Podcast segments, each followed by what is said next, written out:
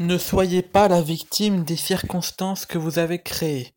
Bonjour à toutes et à toutes et bienvenue dans ce nouveau podcast. Et aujourd'hui, nous allons parler de ce sujet-là. Alors, nos vies sont vécues comme des saisons.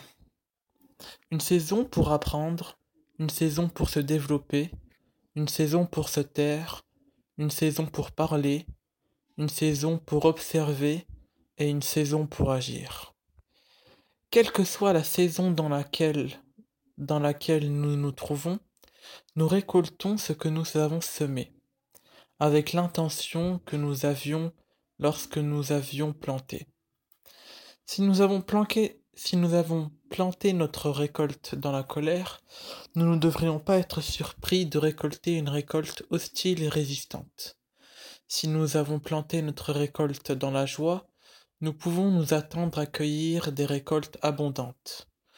Nos saisons peuvent offrir d'excellentes occasions de construire la personne que nous souhaitons être.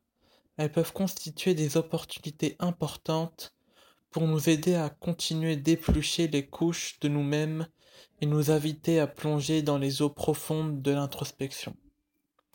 Il peut y avoir de nombreuses saisons qui ne produisent pas ce qui est nécessaire.